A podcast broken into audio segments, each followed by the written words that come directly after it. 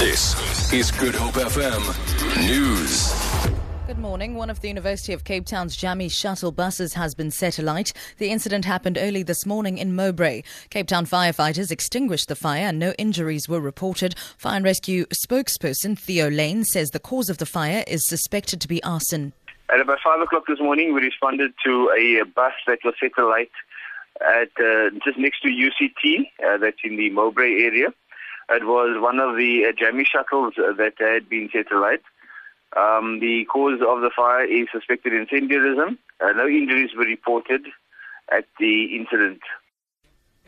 The university says the Jammie timetable has not been affected and buses will run as scheduled. Students aligned to the Rhodes Must Fall campaign earlier vowed to continue their efforts to disrupt examinations that started on Monday until their demands for free education and an end to outsourcing are met. The Western Cape Justice Department says it has identified more than 1,000 maintenance defaulters in the past four months. Of these, 687 outstanding warrants, totaling more than 3 million rand, will be executed this month. This has emerged at a media briefing in Cape Town during an update on the success of Operation Isondlo 2015. The campaign was launched in April to ensure that maintenance defaulters are brought to book. Since then, 1.7 million rand has been paid out to maintenance beneficiaries across the province in lieu of child support. The regional head of the department, Advocate Hishaam Mohamed, says more than 600 defaulters still need to be traced. And therefore, we ask the community if they know the whereabouts of these top 20, uh, the names which is at the courts that we're publishing it also, uh, at each court and police station to contact the nearest court manager uh, with that information. Power utility Eskom says the scheduled maintenance on Koeberg's Unit 2 is progressing well and is running on schedule. Unit 2 of the nuclear power station on the Cape West coast was shut down on the 31st of August for routine refueling.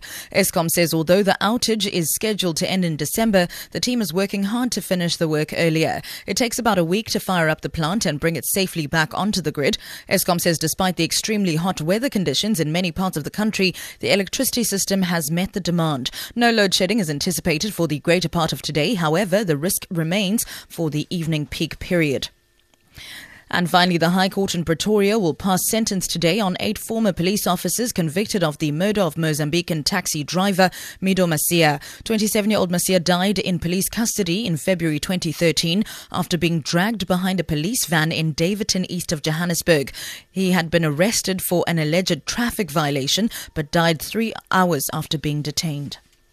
Look at your financials now. The US dollar is trading at 14 Rand 21. The pound sterling is worth 21 Rand 55 and the euro costs 15 Rand 29.